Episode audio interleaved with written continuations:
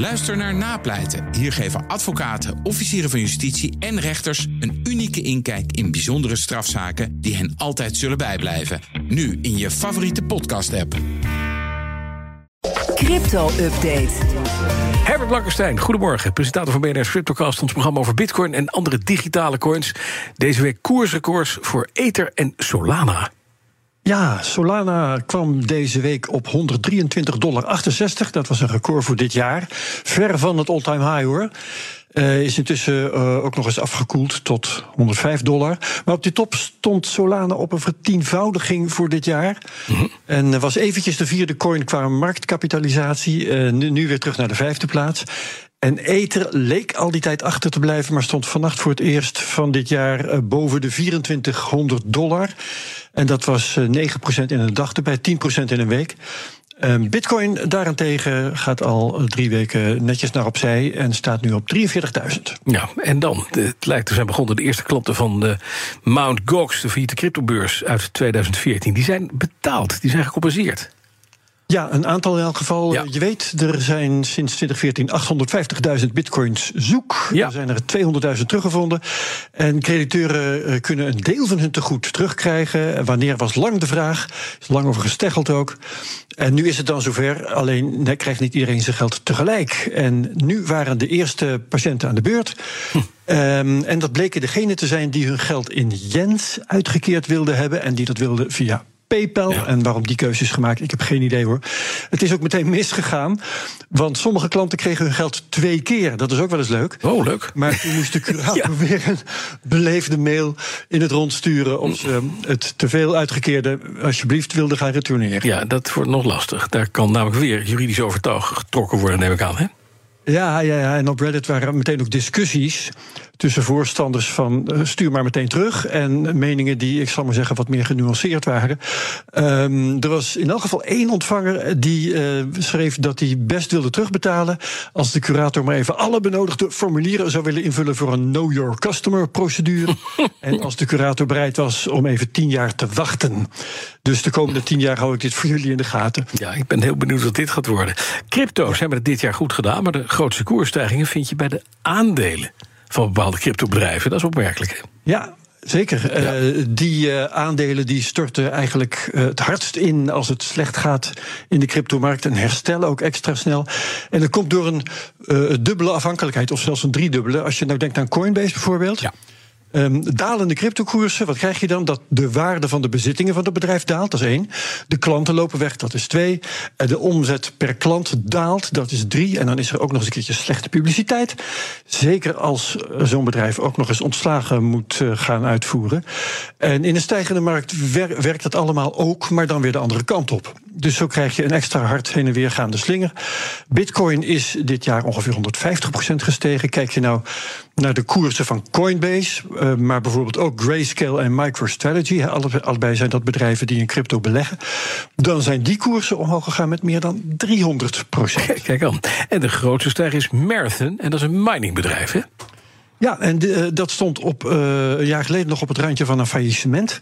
En nu staat Marathon meer dan 600% in de plus. Hoe kan dat nou? Ze hebben, nou ja, uh, door uh, plannen die ze hebben bijvoorbeeld voor verduurzaming. Um, denk aan het verbranden van methaan uh, om te gaan, met de energie te gaan minen.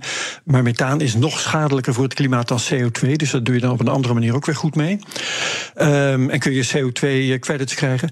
Um, ze doen aan diversificatie van hun inkomsten. Bijvoorbeeld door overtollige energie dan weer terug te leveren aan het net. Uh, mijn, uh, Marathon heeft ook twee hele miningcentrales gekocht. Eén in Texas, één in Nebraska. Waar ze energieopwekking en mining hebben geïntegreerd. Dat is ook een interessant plan. En uh, wat opvallend is dat de koers zo sterk stijgt vier maanden voor een halving. Uh, waarvan we weten dat uh, dat deel van de inkomsten, de miningdeel van de inkomsten, van de ene dag op de andere gaat halveren. Mm -hmm. Uh, dus de markt verwacht blijkbaar nu al dat dat effect, dat negatieve effect, wordt gecompenseerd door het beleid dat ze hebben. Plus natuurlijk de mogelijke stijging van de koers van ja. Bitcoin, waar veel mensen op rekenen. Nou, opmerkelijk.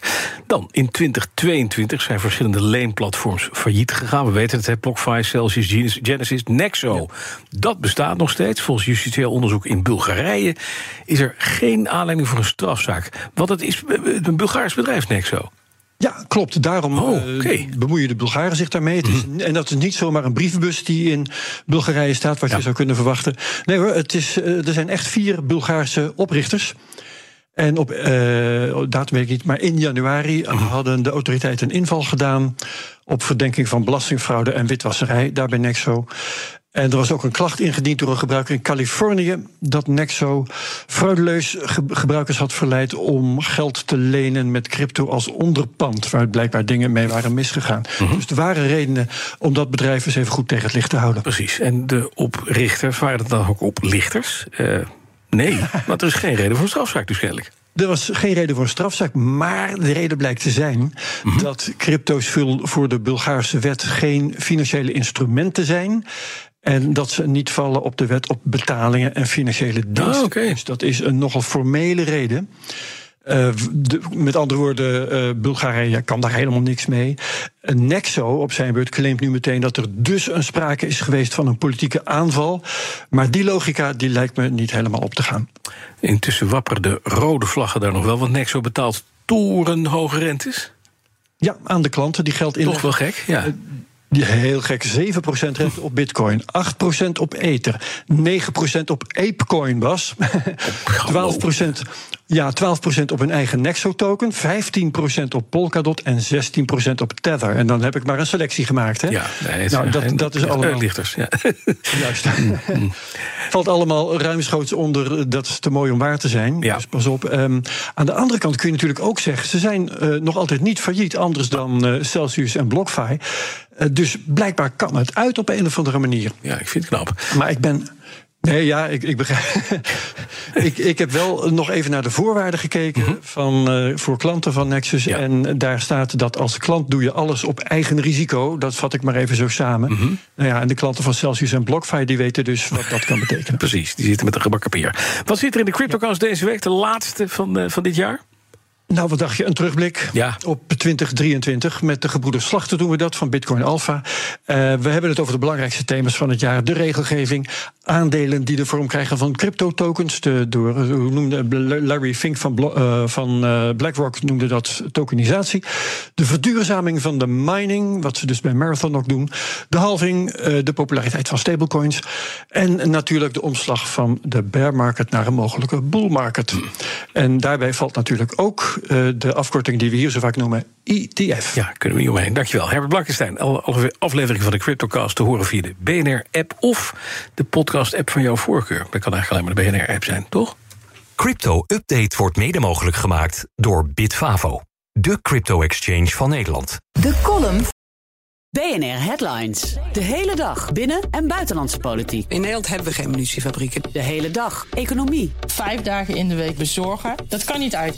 De hele dag technologie. Amerikanen weer op de maan. Heb je eigenlijk geen tijd, maar wil je toch op de hoogte blijven? BNR Headlines. Het laatste nieuws, maar dan in het kort. Ga naar je podcast-app en abonneer je op BNR Headlines.